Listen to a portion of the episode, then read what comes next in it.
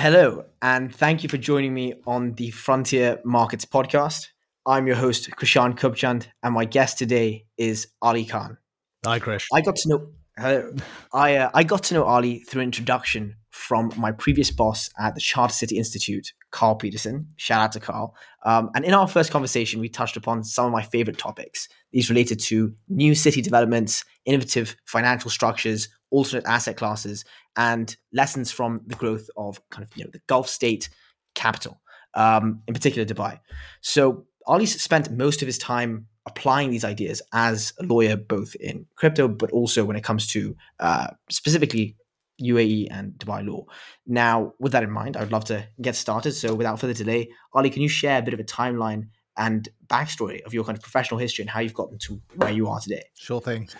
Krish, it's a pleasure to be here today. Um, uh, I think my my uh, narrative arc for my career, my professional journey, has been um, some would say interesting in a good way, and some would say interesting in a negative way, depending on how much you like stability.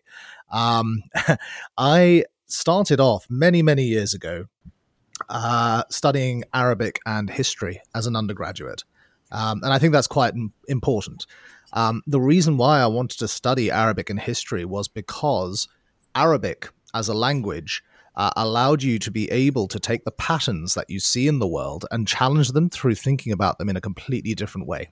Um, why is that material? Because a lot of my career further on uh, ended up becoming uh, the sort of career that I wanted on the basis that when you're able to apply yourself through different mindsets, that is a fundamentally important part of working in things like you know frontier markets global south work etc etc it also is useful when it comes to creating structure out of chaos which is a lot of the work that I do with the law, but also what I find fundamentally interesting about um, things like the Charter Cities Institute. So anyway, I, I, studied Arabic and history. I had the pleasure of living in Damascus in Syria uh, before the war, 2009 2010, uh, where I worked as a journalist helping to set up one of Syria's first English language daily newspapers. And so having the privilege of work at a very, very early part of my career uh, in the thick of the Middle East, um, in areas which weren't usually trodden by you know Western uh, interests, was was amazing. I mean, f- firstly, I had the time of my life in Syria. Um, it was an incredible place to be a young guy in his early 20s. Um, it was, uh, you know, living in the old town in Damascus was, um, as an urban historian and as as somebody who uh, was a tour guide throughout all of his studies to uh, afford his his fun and games, um, I was like a kid in a toy store in Damascus. It was incredible. Um, Syria turned to Syria. I started getting interested in politics. Um, and I, I, ended up in sort of the grassroots politics world uh, as things were getting interesting in around 2011, 2012 in London. I was president of SOAS Students Union, uh, which is a very political students union. And uh, it gave me a lot of insight into um, the sort of efforts of trying to make things happen politically from the ground up within the structures of extant institutions. I had my thoughts on it, and I had my queries on it. Um, and I felt that the best way to get a compelling understanding of how I can make an impact in the world was not to go into politics, but rather to go and understand structures a little bit more. One of the things I was doing during that time at SOAS was building governance structures. And my approach to governance structures is human centric design, right? So instead of looking at it from a top down approach, look at the reality of who you're working with and what you're trying to achieve, take a number of the different variables and create a balance around that to find the path of least resistance towards creating structures that work, taking into account, you know, upside, taking into account risk, taking account the whole sort of, you know, 360 degree understanding of what an operation of an organization is about. In helping to do that with SOAS Students Union and for a couple of startups and charities at the time, I got really compelled into this. Uh, and so I started training as a lawyer. Um, at the time, being the gobby guy that I am, I thought, okay, I'm best placed being a barrister. So I, I went off and trained uh, as a barrister, got called to the bar. But life very quickly, through a series of um, extraordinary circumstances, led me through to Dubai. uh, where I work for DLA Piper. Uh, which is a very large law firm, uh, working as the bridge between onshore civil code and offshore common law. Uh, the, the UAE is one of those extraordinary jurisdictions where it had the foresight to say, okay, well, the relationship between the concept of sovereignty and the concept of law, from a Western point of view, is something which we can probably play with a little bit. Instead of having a method of changing our laws to adapt to the trade that we want, which is an intensely political thing to do, why don't we just carve out a square mile uh, and make it common law? Common law being much easier to foster international trade through. and so, in around the the early, the mid noughties of the 2000s, uh, the DIFC, the Dubai International Financial Center, was born. And this fascinated me completely. It completely blew my mind. Even when I was at school, I was so interested in it. My mother was brought up in Dubai. We've had a long family history in Dubai. Dubai is where I spent a lot of my early years. And so this piece of innovation I thought was a totally fascinating way to deal with the challenge that is constant was at least constantly thought of once upon a time of how do you develop with you know quotation marks on either side of that word um, emerging markets jurisdictions towards a you know towards structures which which work. And the traditional theory was it's a top down thing. You have you know government that changes laws and that seeps back down into structures and bureaucracies to create you know dynamic change. That of course is challengeable as a theory. So the DIFC was a fascinating thing, and I worked as a bridge between the DIFC and then the ADGM, the Abu Dhabi Global Markets, when it was formed, and the onshore civil code jurisdictions of the UAE, code switching between the two, relevant to what I was saying earlier about being able to code switch between Arabic and, and English, thinking in different patterns, thinking about different ways in which justice works from a mental point of view, etc. Um, and it was it was amazing. It was fascinating. Um, I at that point thought, okay, well, I have a choice here. Either I'm going to sit in a law firm and wait for work to come to me, or I'm going to engage my entrepreneurial side. I went off to engage my entrepreneurial side. I was part of a group of friends that set up uh, one of the region's first alternative Arab music festivals, Wasla Music Festival. Um, nice. We set that up in Dubai, uh, taking uh, into account the zeitgeist of the time that was happening across the Arab community, both within the Middle East and outside. This this extraordinary uh, exp- explosion of expression uh, within Arabic culture and within Arabic uh, milieu, uh, but as uh, a modern format and therefore taking modern tropes within a quite a sophisticated classical form. So, in other words, you know, there's a band like there's a band called Mashrou' Leila from Lebanon who are headlining at our first festival. Um, the sort of music they play is somewhere sometimes between Daft Punk and like uh, Al Mutanabbi uh, as an old Arabic sort of poet, right? In terms of its sophistication, and it's beautiful from my, my from my point of view. I think it was incredible sort of work. So we set up a, a festival for that, trying to take um, some sort of trying to make some sort of platform for that zeitgeist.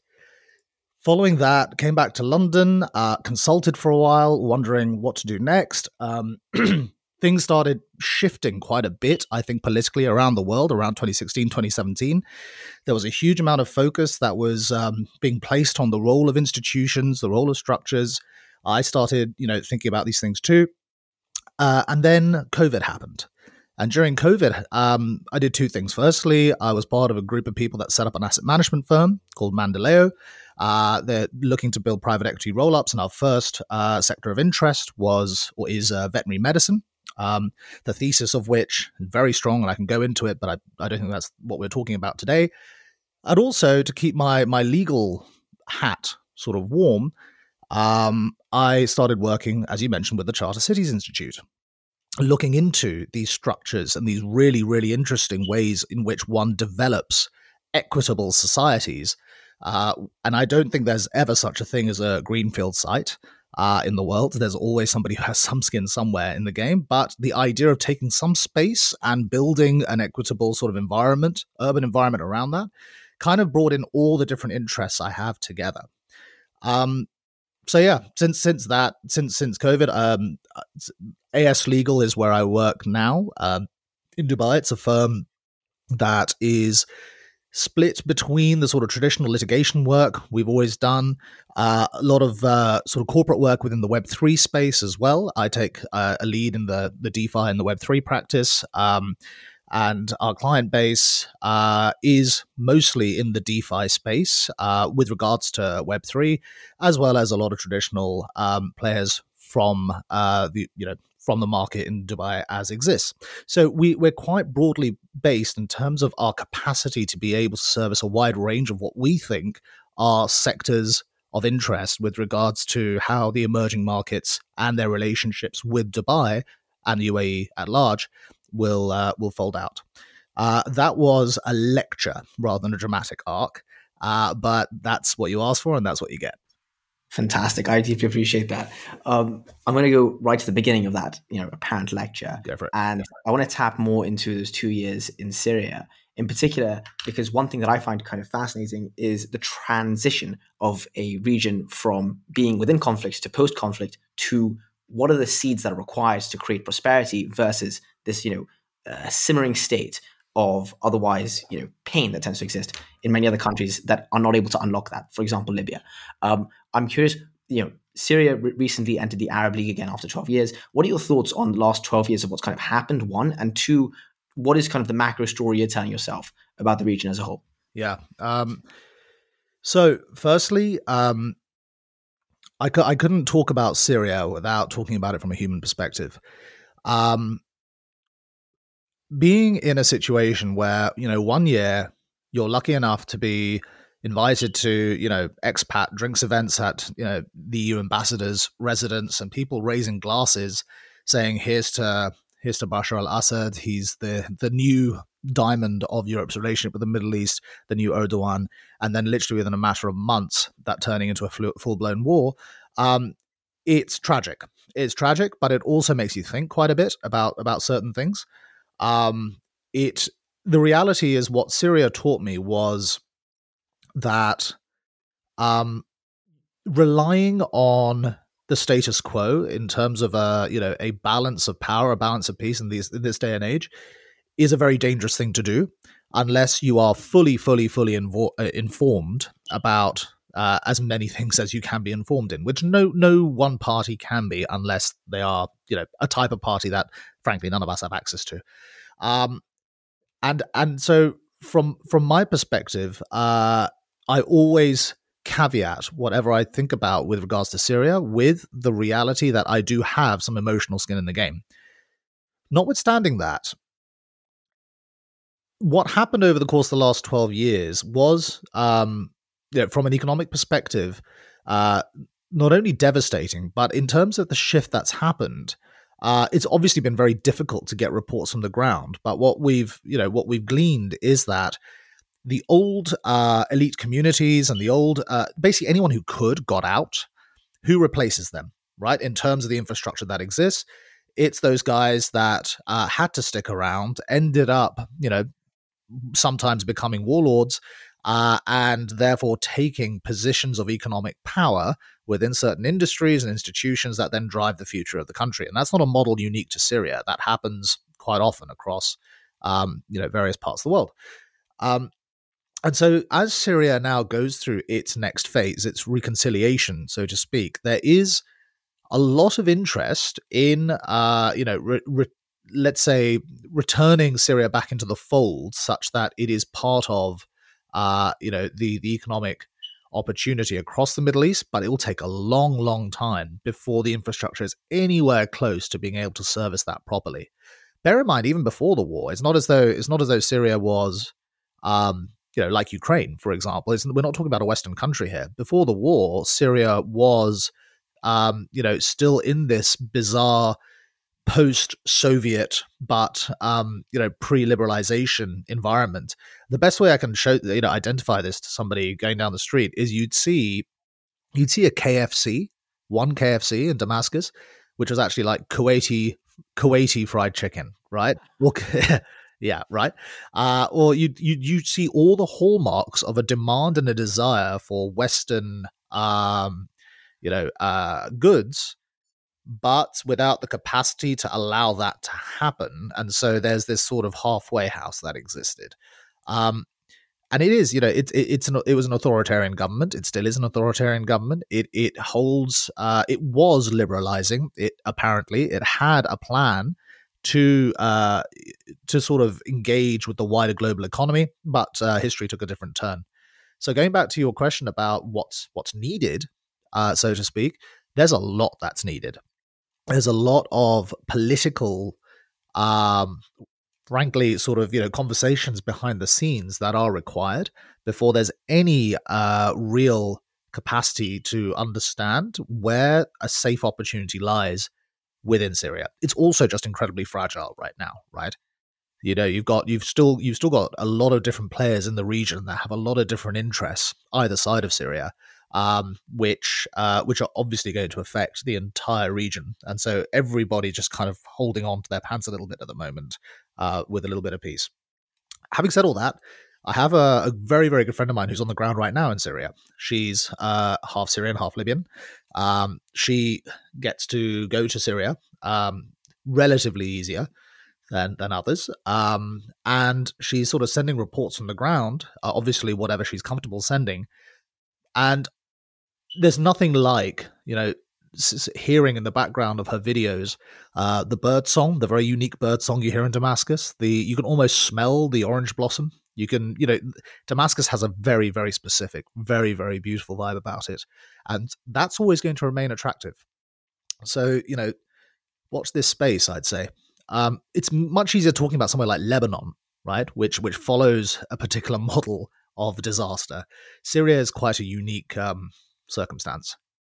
Fascinating. Can you actually share? I know you visited Beirut not too long ago. Can you share kind of your macro thesis on Lebanon then? as well. Ah, Lebanon is, uh, yeah, my, my, my heart is Lebanon shaped. I, I absolutely adore Lebanon and have a, a very deep, um, I have a very deep sort of, I have the privilege of not having to rely on the space, so I only have to love it. But if I had to rely on the space, it would be love hate, 100%.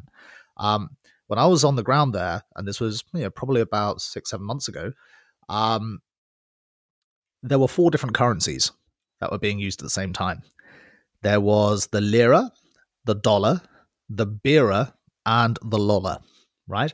And you've got a circumstance where, in the complete collapse of the state in institutions, and we're talking about total collapse here. We're talking about there not being a government. We're talking about the economy going completely kaput. Um, a series of events, including the the blast um, during COVID uh, in the, the Beirut port, as well as a number of other economic factors that have affected Lebanon at large. It just meant that it's in total disaster. And it meant that, uh, you know, the price of a coffee, a book value price for coffee, for example, could be like $42 if you paid with your credit card, right? But in terms of lollers or in terms of birra, in terms of what the gray sort of market of currency, which everyone uses, um, that's where, you know, you get a much more reasonable price. Um, and the way to do it, honestly, if you're if you if you're lucky enough to have a foreign card, is you go to a, an ATM, you take out dollars, you then go down the road to the telephone shop, uh, and you swap that at a grey sort of grey market currency exchange for the actual market rate, the grey market rate of uh, of the paper lira, and you never use your card again during the day. You only spend in cash on sort of you know grey market prices. Uh, it's it's extraordinary. Extraordinary. You have to be a forex trader to buy a pint of milk. You know. Uh, um, but having said that, you know what's interesting, Krish? Having said that, um, having known Lebanon for quite a while and having having seen it in its different phases, this was the first time and I've I've I've tested. So you know, Andre, he's my he's my business partner at AS Legal. I have a lot of friends from Lebanon, etc. He's he, he's he's from Lebanon as well, and I, I share this with them. They agree when I was there, it's the first time I spoke to taxi drivers and such, and and they said, I said, how's life? It looks, yeah, it looks like it's really difficult. Electricity goes off and on like every day, and you know, basic infrastructure is working. And uh, I'll never forget. One of them said, you know, this is the happiest I've been in forty years. The happiest I've been. Um, and he went on this deep rant as we were waiting for somebody else to come to the taxi about how for years it was Sunni and Shia and Christian and Druze and you know these sort of factional sort of splits and this assumption that no one's ever going to get along. Now having this one common god, one common enemy called the economy is is a, is a really useful you know thing and you know and, and and actually it does help and and to be honest on the ground fascinating things are happening I've always advocated that if any country was going to be the first country that actually properly experimented with blockchain technology for decentralized services and governance and, and actually the development of goods and the tokenization of communities, it's going to be Lebanon. I still hold that bet very, very strongly. And I keep I keep a very close uh, eye on Lebanon as a result. It it kind of works perfectly as a present infrastructure to make that happen for a variety of reasons. Um, and so much so that I have found out in the last week, and I haven't got in touch with them yet, but I know that there is a small town, I think in the Shuf Valley, that is building a uh, a tokenized community, oh, and oh, wow. they are looking to essentially play with this idea that all of us have dreamt about in the in the blockchain world of what happens when you create a community, tokenize it, and are able to allow it to be able to benefit directly from the value of its existence, let alone its activity and, and produce, um, in a wider market. Uh, and I think it's super, super exciting. Um, it works because Lebanon and the Lebanese experiment, and this is relevant to wider emerging market theory or frontier market theory, whatever you want to call it.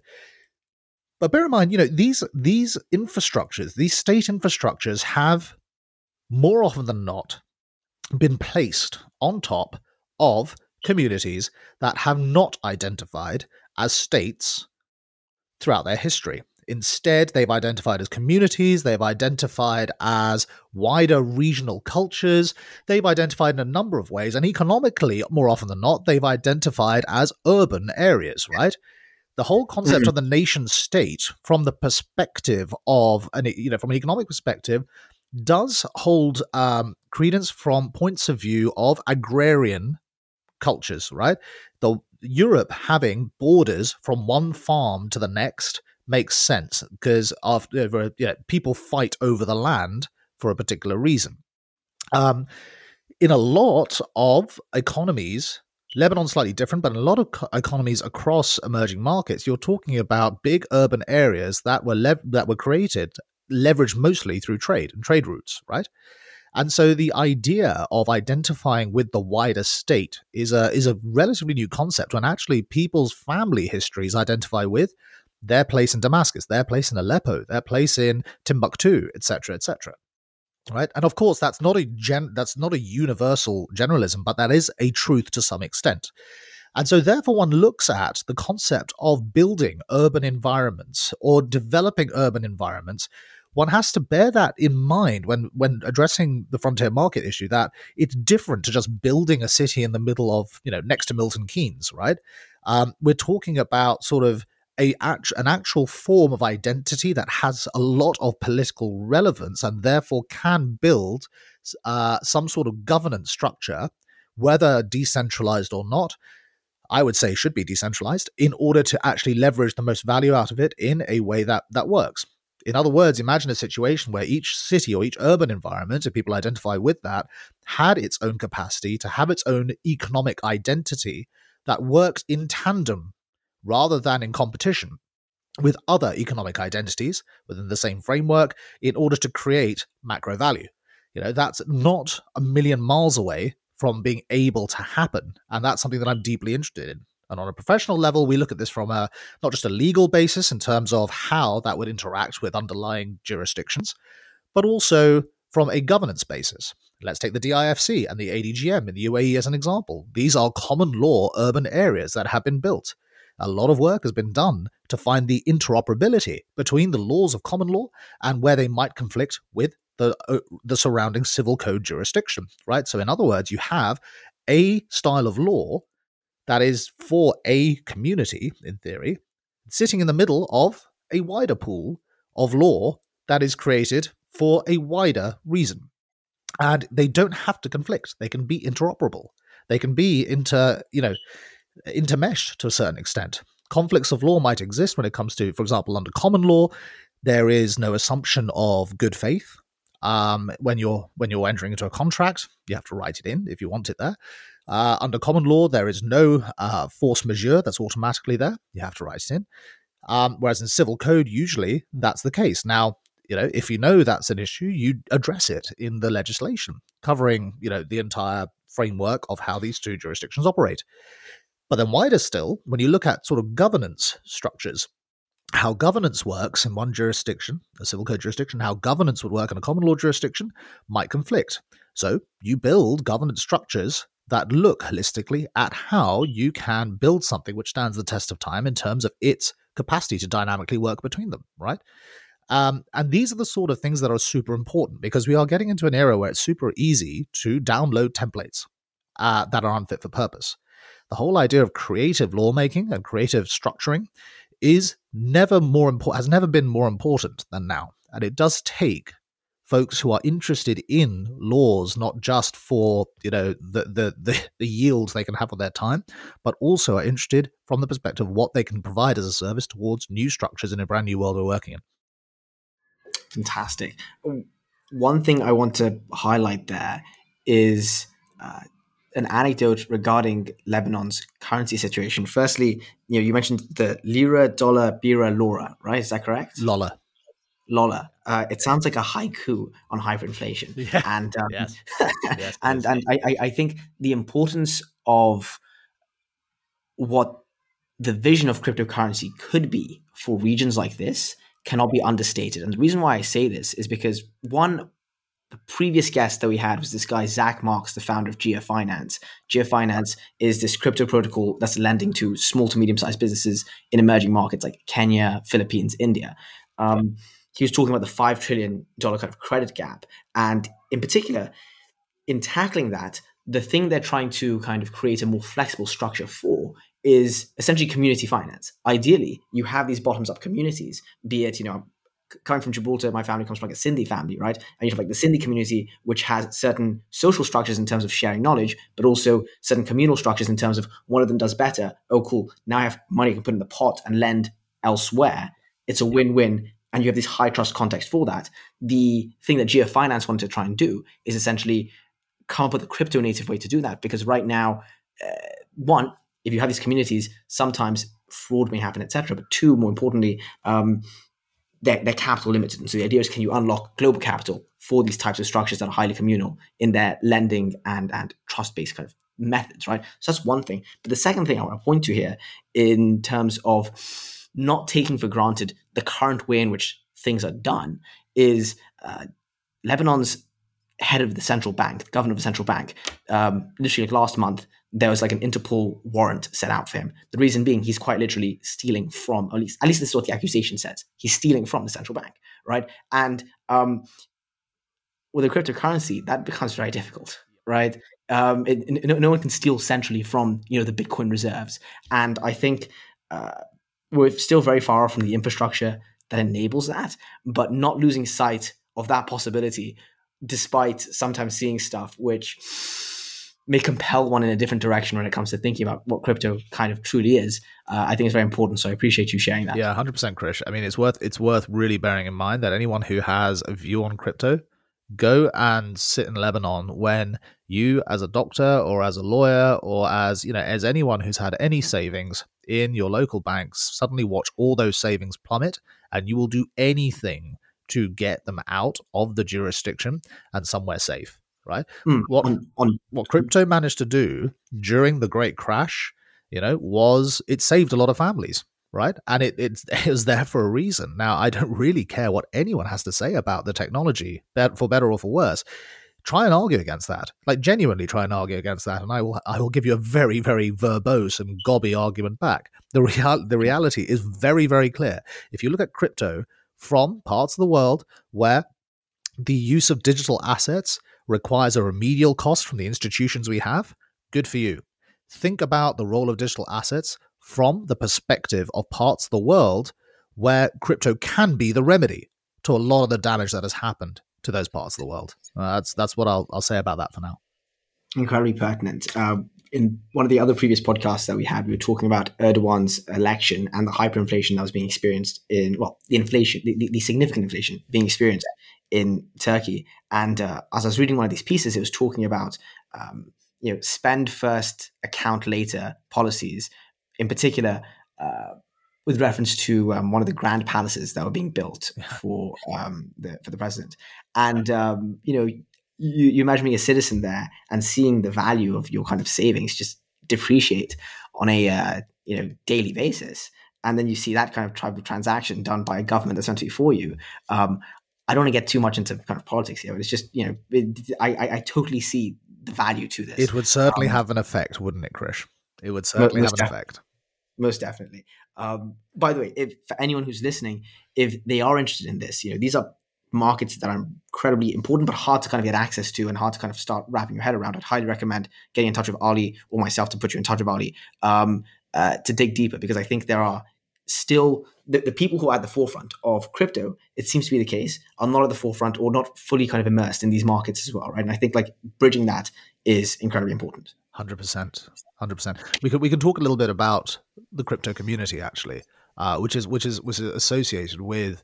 We've now sort of segued from uh, you know, the, the concept of its role in emerging markets. But let's, you know, in a, in a world where every market is emerging, which is the crypto world, um, it is important to note that there's a difference between decentralization and isolation, right? Uh, to, to really help, and this is something that I talk about quite a bit, decentralization's role in the concept of decentralized finance is its relationship vis-a-vis the institutions that currently exist and the channels of value that currently exist, right? What decentralizes not is a gold rush of individuals running and trying to grab whatever they can. Uh, and unfortunately, you know, naturally, I think the space has created that sort of environment, but it is 100% guaranteed that the winners of this decentralized world will use the technology appropriately to work in collaboration rather than in competition in a decentralized arena, uh, and that is happening as in, as as crypto is becoming more and more institutionalized. There is the capacity for a lot of collaboration to exist uh, between communities. Now, the question is, how do you build a community? And that's the fundamentally important thing that we look at, right? From a behavioral perspective, from a cultural perspective, from a an intangible perspective, as well as from the structural perspective of governance and and structures that actually allow and reflect how a community should think there was there's this beautiful idea of how do you build a DAO, right? A decentralized autonomous organization. The problem with DAOs is that they don't necessarily reflect what many people who crave DAOs really want, which is, you know, this sort of community in which to be able to create governance structures for voting. DAOs were mostly created in order to be able to apportion value on a micro level to people doing development projects, right? It's a different thing between that and if you want to get a group of artists together to try and collaborate. But a time will come where that is available. Uh, it's more a case of human beings creating that first and seeing if the technology can fulfill that purpose rather than relying on this cool, sexy technology and molding themselves to it, which is very, very dangerous thing to do. Um, so yeah, communities are so, so important to this narrative and this and, and this this understanding of this. Um, firstly, because you need to understand the human approach and the reason why there's a demand for decentralization. And secondly, because without communities, decentralization is isolation, and isolation in any economic format is not a good thing. Totally concur. Um, one final thing I'll say on this before asking you a question that transitions us to some different topics here is uh, before this interview, I was reading about this company called Moniepoint in Africa. It's a fintech company founded by a gentleman called Tosin Eniolorunda.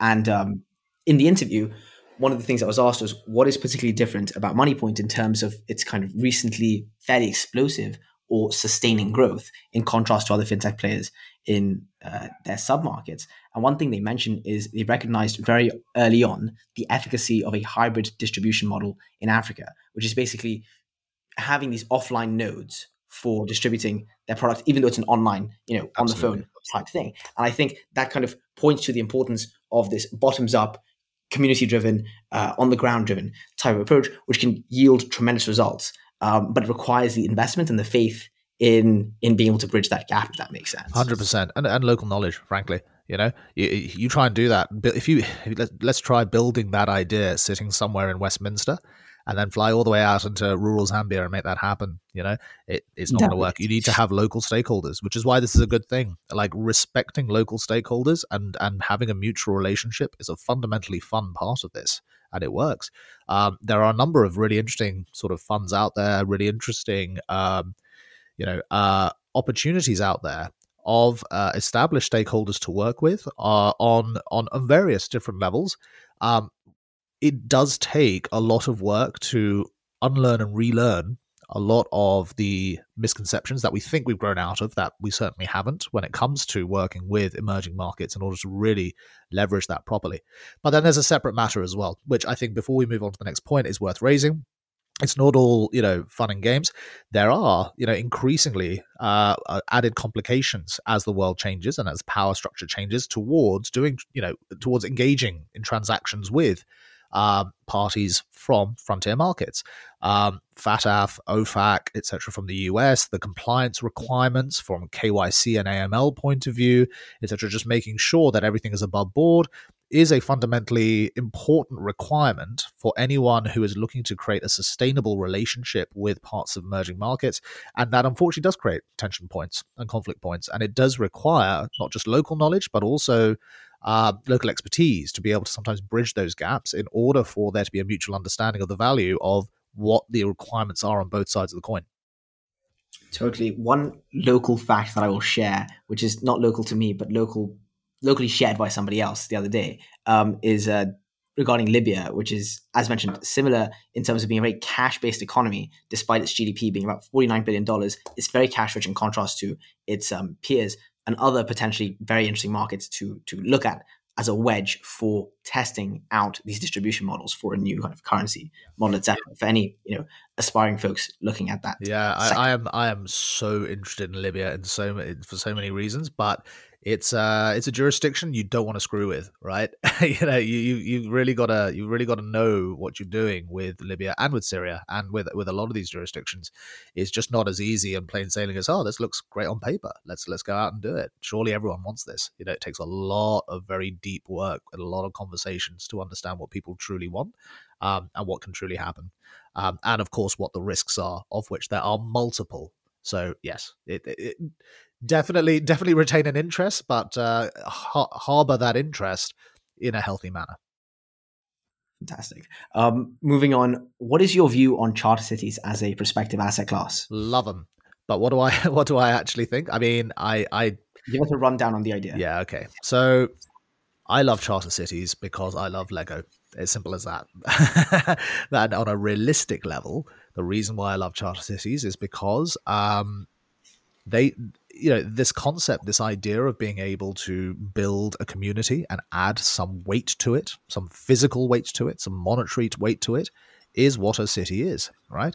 Um, also if you look at the, the history of how cities have been built historically economically you know they've been based on frankly you know traditional models of society where you have an elite class and you have labor class and then you have you know, the industrial era has defined a lot of the way the modern city works. I think in order to help perpetuate our evolution from that industrial era into the modern you know era, um, one has to look at how we live with each other and how our built environment works and the visual aesthetics of that and the public space relevance of that, etc., from a whole new point of view. Um, charter cities allow for that to happen without that sort of remedial cost, right? Um, but you know, the, the next question would be okay well milton keynes was a city that was built that was supposed to reflect the zeitgeist at the time politically etc what is that a charter city? But but the point is that uh, the the very interesting part of this is the charter element right? The charter is in my view the asset. That charter in my view is such a strong asset it should sit in the goodwill bracket of any you know of any sort of um, book that tries to reflect the the the asset value of a charter city. Because that intangible asset that piece of whether you class it as ip or not or whatever you know whatever you want to go down to, to an interesting legal route to classify it is essentially the way in which somebody has some understanding of how this city will operate right? How it is going to build how the governance framework for it operates how it as a city, as a as a community, or as a market reflects its capacity to be able to be, um, you know, a very very efficient place fit for the interests of its stakeholders. Um, to look at it from the output perspective, saying, okay, well, you know, this city we've built is now coming up with this amount of, you know, GDP, etc. Great, whatever. But like that's that that that those aren't metrics that are, in my opinion, necessarily completely reliable in sort of understanding what the you know what's actually going on under the ground. Charter, uh, the charter part of it is fundamentally important. And you know, charter cities have been around for ages. Philadelphia, It's one of the first charter cities, right? Uh, cities that were designed under a particular premise with a particular framework, um, and and they are that from from my perspective, I think that they are a fascinating uh, thing. Now, as an asset class to fit in the wider world of uh, of finance, it does take um, interesting and interested people to understand where the opportunity lies with this. Um, the reality is that during COVID, some great ideas were were developed and honed whilst we were sitting there ideating, whilst we couldn't talk to each other, um, and seeing the conversation around charter cities develop during that time, I thought was was wonderful. I think since then, the economic reality is that whilst there is definitely a space for charter cities, it's going to be a challenge. It's going to be a challenge to try and see how to finance uh, building these sort of cities. The relationship between the equity element, the debt element, uh, in emerging markets or frontier markets or the markets in the global south, uh, you do have a very traditional model, the sort of you know the uh, direct foreign investment model, where you've got uh, essentially a top-down approach towards money coming in and being disseminated down to be able to build these cities. Um, how one can use that and where one can use that in terms of a capital base to raise leverage from in order to be able to build this infrastructure. Frankly, the priority has been trying to make that work for infrastructure in general in sub-Saharan Africa, right? And there's so many reasons why there's a there's been a lot of problems uh, in trying to help manifest that. So it's it, it's a really complex and complicated thing to actually make it manifest. However, I would say that the reality is it's not impossible. We've seen charter cities operate. We've seen models of charter cities work. We've seen Shenzhen in China. Look how it changed, you know, the way China operates. We've seen the DIFC in Dubai. Look at the way it's completely changed uh, Dubai's outlooks. If you told me as a kid sort of running around the streets of uh, Deira with a cricket bat and ball, that this is going to be one of the capitals of the world, um, you know, I mean, wouldn't have a clue what you're talking about. Just as an aside, I remember, you know, going to like primary school in the UK. Um, you know, you come back from every holiday and you have to write, what did you do over the holiday? And I had exactly the same thing I did every holiday. You know, I went to Dubai. I had like, you know, kebab paratha from this shop, and then I had, and then I went to that KFC Hardee's that was between Sharjah and Dubai, and then I went to Jazeera Park in Sharjah, and then I went to the beach, and then I did the same thing. Then I did it time and time again because that was all there was, and it was wonderful. Loved it, absolutely loved it. Um, teachers said you can't keep po- copying everything. You, you, you can't keep writing the same thing again and again. Um, oh. But you know, seeing that world and seeing how it's changed, and you're looking at why. You know, you're talking about an oil-dependent economy that had the foresight very, very early on say, yeah, no, no, this isn't sustainable. Let's go build something bigger than this. And whilst, you know, Paris was built on the resources of the River Seine and London was built on the resources of the River Thames, Dubai was built on the resources of, you know, PR and uh, financial leverage. You know, um, yeah. it's it's it's it's the modern resource. It's the way it works, for better or for worse. And it knew it and it built it, um, and it knows how to do it, and it's doable, and it's it's replicable. Um, it requires the right stakeholders, it requires the stars to align, but it's very much doable. Um, when charter cities and that model work, it works really, really well. But it won't always work. And that's the important thing. And we won't really be able to have data as to what does and what doesn't until we see more opportunities for this. However, what I would say is the crypto world and the virtual asset world and its mindset, its libertarian mindset, more often than not, has done a lot of very interesting good in propelling how charter cities can operate, um, which is ultimately a good thing. But then it has to bring people along with it. You know, uh, one thing that libertarians need to understand is no man is an island. You know, and and and and you know, if you're going to build these things from the basis of a mindset that people should understand and have a buy-in to, it does require stakeholder engagement how would you describe the energy in Dubai right now as it's essentially coming into its own as a uh, jurisdiction? Um, those that have been on the ground for years call this Dubai Phase 6, right? So you had like Dubai Phase 1, you know, many years ago, uh, call it like, you know, early 70s through. Um, you have Dubai Phase 2 when you suddenly had, you know, uh, Emirates, the Emirates era. Uh, and when, you know, that suddenly there was this big influx of tourism in, and that was when it started changing its capacity from oils. Let's say, you know, 80s, early 90s. Then Dubai Phase 3, when it started really developing uh, from a real estate perspective, laws started changing. You can buy property there. Uh, the the the Burj Al Arab uh, sort of you know era where suddenly there's a massive sail hotel uh, in the middle of the sea, and I was like, whoa, they can make these incredible infrastructure projects. This is really cool.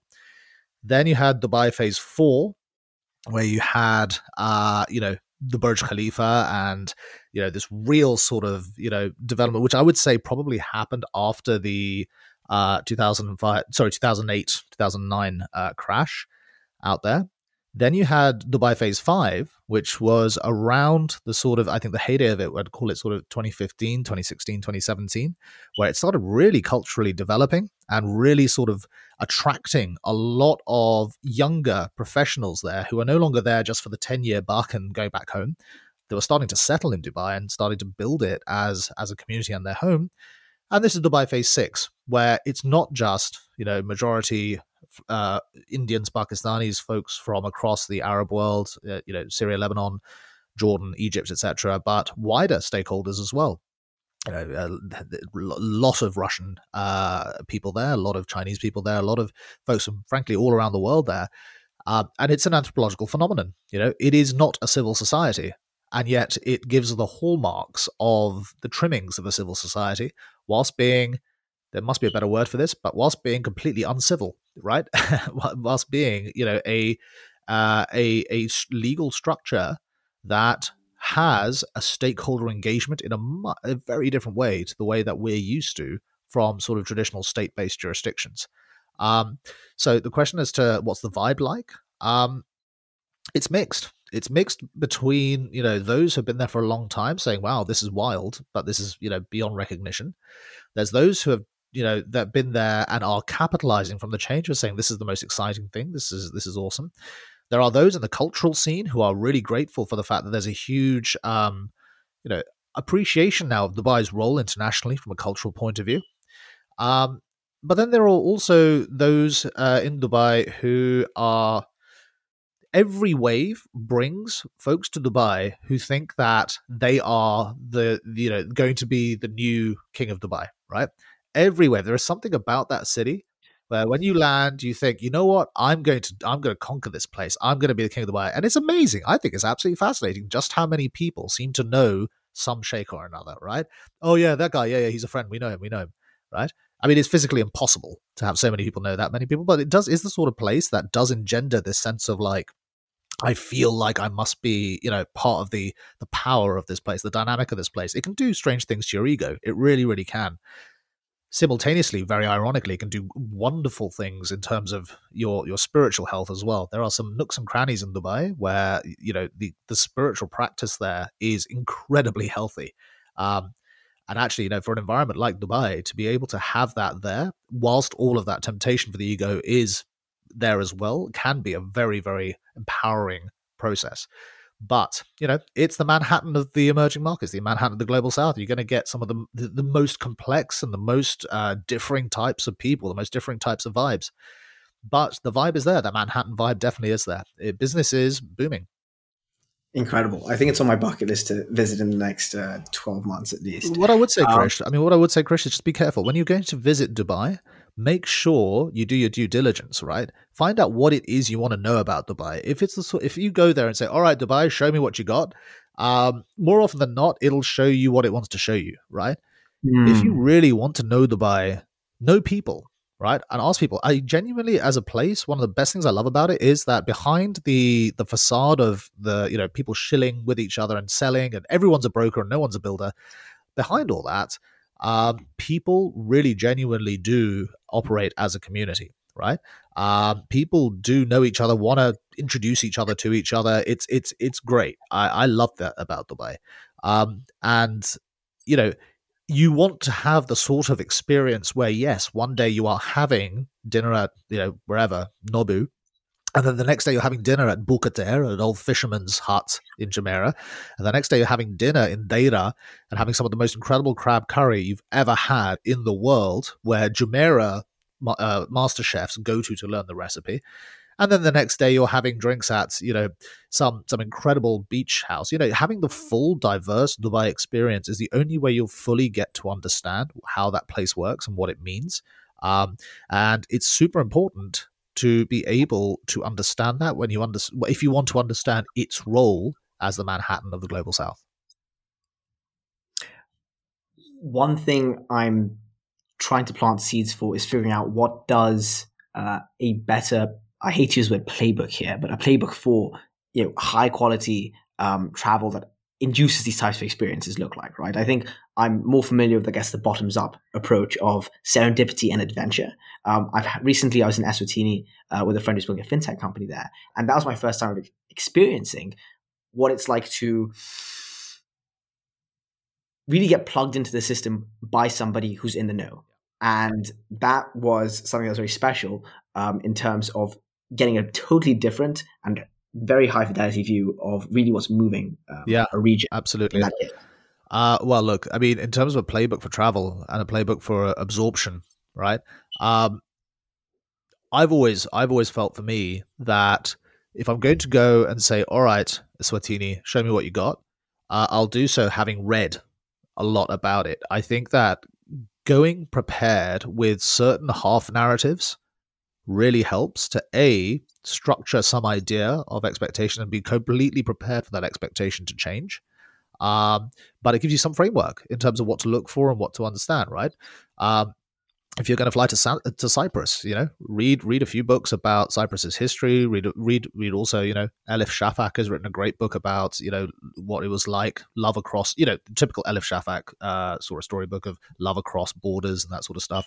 Um, like that that that kind of stuff is what I do in order to get uh, a view of of a place. I also I'm also that guy who reads like the underlying laws of a place, right? The constitution, understand how like its governance frameworks work, whether it applies them or not. It's a really, really interesting thing to understand. Okay, well, that's how power works in this place. Super interesting, right?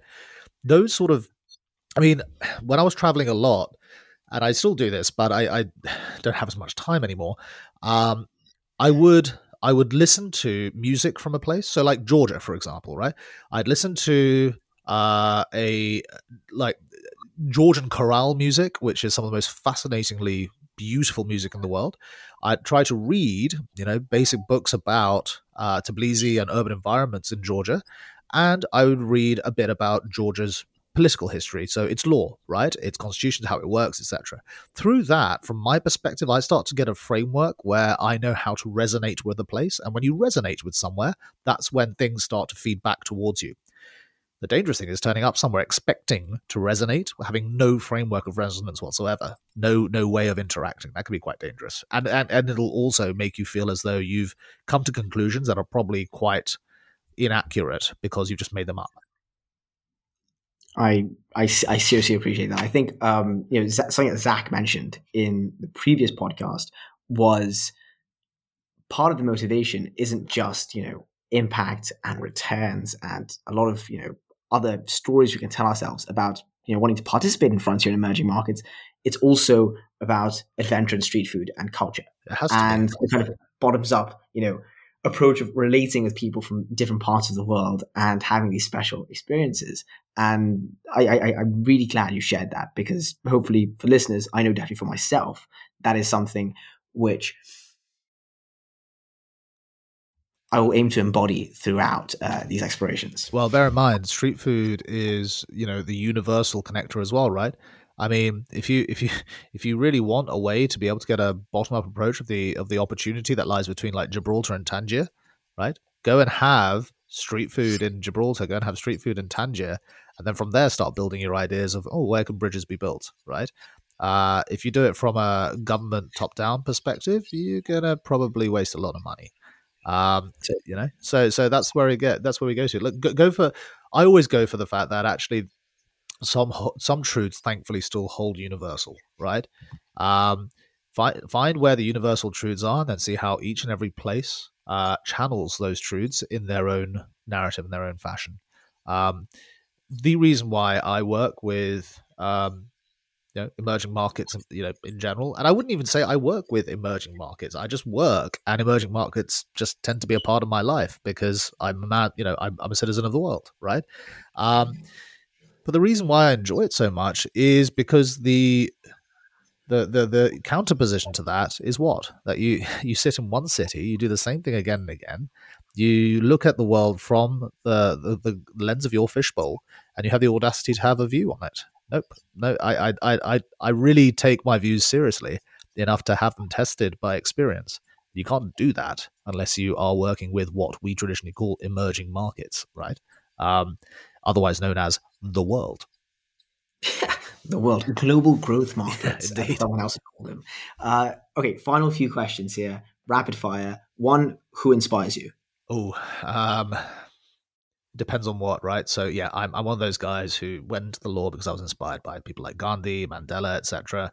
Um, younger years, so, so people who are able to transcend the real temptation of material and look at the core value of a thesis and follow that through to its nth degree whether they are a startup whether they are a political revolutionary whether they're you know whether your siblings like following through on an argument people who do that inspire me because you know the, the, the more in life you get through the more complicated it gets the more you realize just how difficult it is to stick to your guns those who can do that it's uh, hugely inspiring. And that, by the way, and by the way, just that that that applies across the board. I get inspired by like you know somebody sticking to their guns in a pub who's you know had somebody piss them off, right? Yeah, you, yeah, that's right. You stick to your guns. You go for it because it's it's. We live in a world where people have forgotten how to fight in the right way. Um, those who can use their voice and those who do fight and those who can do so, regardless of the outcome, are inspiring as hell in this time that we live in. Fantastic. I I self restriction is a word that comes to mind there as well. And um, in terms of you know, sticking to one's kind of core values, always challenging but important. Uh, appreciate that. Okay, second question. Um, not necessarily a rapid fire here, but in terms of uh, your process for thinking about due diligence when it comes to entering a new market, uh, buying an asset in a new market, uh, trying to grow a company in a new market geographically what do you, what does that process pragmatically look like an operation look like for for yourself or what does it look like in a tier A sense for other firms? Yeah, local stakeholders started off with, right? Really identifying and doing your due diligence on the local stakeholders, really understanding who it is that in this sort of, you know, blind environment you feel that you get some light from. Um, that's fundamentally important. And that's that's rather a cost effective way of starting off as well right? Because then as you get down the line and you start to look under the hood at various opportunities, um, you start to ha- you start to be able to triangulate various different viewpoints towards uh, a truth that is palatable to you, right? Um, these are jurisdictions where you know it's the balance sheet might say X, but if you look at what that balance sheet actually represents, how assets, how accounts are actually managed, etc., uh, you you're in you sometimes might be in for a rough surprise, right? So if you are, you know, if you're looking for, I mean, I'm, I'm looking at this from a an M and A perspective or a you know an investment perspective, you do have to really blend the quant DD that you do with the qualitative DD, and that qualitative DD has to come through understanding what various different market participants in the ecosystem feel and have to say about it.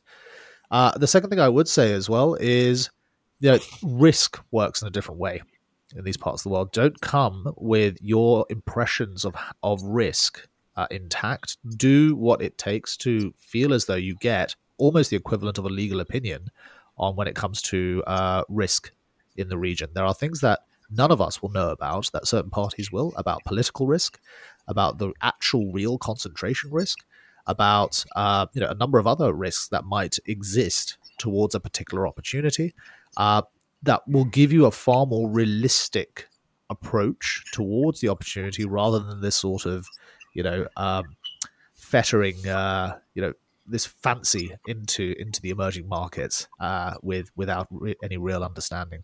Also, you know, you, you do annoy people. You annoy a hell of a lot of people if you go in and you don't do that kind of due diligence. Uh, they might be happy to to get rid of their asset and sell it to you, but you leave with a bad taste in the mouth, and that's you know That's not a sustainable way of operating, right? So due diligence is also a form of respect, which is important. Fantastic. And final question: um, What are some projects you're excited about right now? Honestly, the Lebanon project I think is really cool. I'm I'm I'm really looking forward to try and find a way to explore that more. Um, there are, from a crypto point of view, uh, there are a number of projects that I think are very very cool in the um, in the sort of uh, data center uh, environment. Uh, and and look from a tech perspective, this is now sort of goes uh, beyond me, but I can instinctively understand the relationship between energy energy markets uh, crypto mining uh, in, in sort of proof of work circumstances and the capacity to then find a sort of closed loop economic model to be able to make that happen. Um, take the right time, right place. But I know parties who are doing this. I'm really excited by them. I'd, I'd give them by name, but um, in fact, I can give uh, one by name uh, called uh, Chainergy, uh, which I have uh, looked into. Uh, they're not uh, they're not a client, but they are. That I've I've got to know the sort of leadership there as well, and as an idea, it's really cool. I think it's a really cool idea. Um, there are other firms that I that I won't mention, but I, I you know are, are, easy for you to to go and find who are looking at the use of uh, virtual assets from uh, a supply chain perspective when it comes to food, right? Um, and in particular, there's there's one that is building a regulated closed loop environment between the governance token and its capacity, therefore, for various stakeholders down the food chain, say, you know, somebody farming wheat in Pakistan, all the way through to the markets where that commodity is being traded, um, all all basically on the ledger, so to speak. And those are the initial use cases that interested me in blockchain in the first place. I don't really have a personal interest in a lot of the fanciful stuff that's happening in and around web3 other than that i come from a sort of a real world perspective seen deeply where the real problem real world problems are and seen where blockchain can help. Um, and so that's where my personal focus is on. And i think there's some super interesting projects there. We haven't even started seeing its capacity yet as we've all kind of you know been following uh, various different coins up and down Fantastic. Actually, you know what? I'm going to ask one more question. That's okay. Uh, any final calls to action or recommended resources for our listeners? Ooh, um, calls to action. Um, yeah, I think I, I think it's really important that we recognize that this is probably the first summer since COVID where we feel like we can have a proper summer holiday. Um, have a summer holiday. like genuinely, it's as weird as it sounds. Like what 2020 was 2020. 2021 was like, okay, we're in this weird limbo land. 2022 was a rush to recovery. Uh, generally speaking, I think 23 we're in now is like, okay, all right, you know, we've kind of forgotten that this was literally, you know, a, it's something that happened around the corner. Um, take a break. I, I genuinely, as odd as it sounds, take a break and open your mind up to seeing what the world looks like.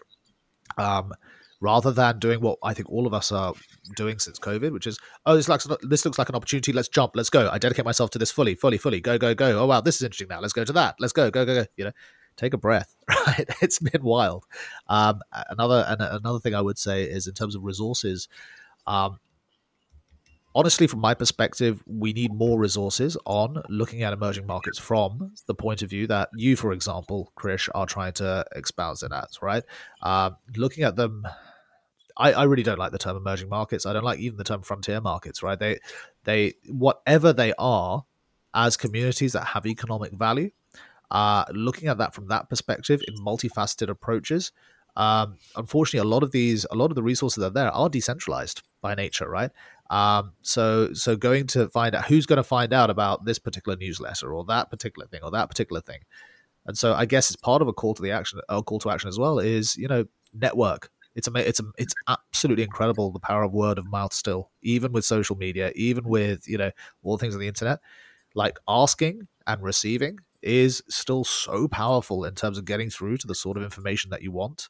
Um, so yeah, just remaining curious. It's it's so fundamentally important, and I will re-emphasize this. Don't forget that because we sit behind our screens every single day expecting the information that we're receiving to be completely validated without any sort of resonance whatsoever with the human beings the other side of the screen. So remember the human interactions. Noted and wonderful. Thank you very much, Ali Khan. Krish, thanks a lot for your great work, man, and uh, and and thanks a lot for inviting me on.